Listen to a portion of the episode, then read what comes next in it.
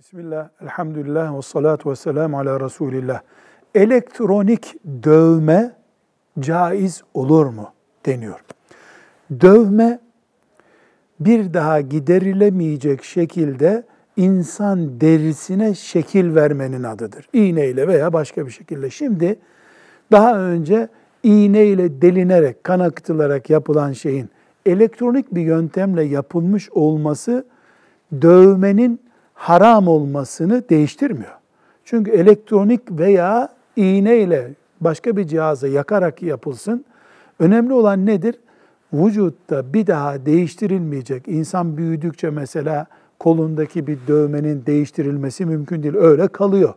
Oraya bir çiçek nakşediyor. O öyle kalıyor. Bunun yapıldığı yöntem önemli değil. Yapıldığı yerdeki kalıcılığından dolayı yasak.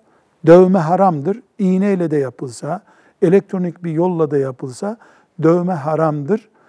Ancak tıbbi bir gerekçeyle yapılabilir. Mesela koldaki bir yara, midedeki midedeki bir yara ancak üzerine dövme yapılarak kapatılabiliyor şeklinde bir uyarı yaptıysa doktor, yani doktorun yaptığı dövme için caizlik söz edilebilir. Velhamdülillahi Rabbil Alemin.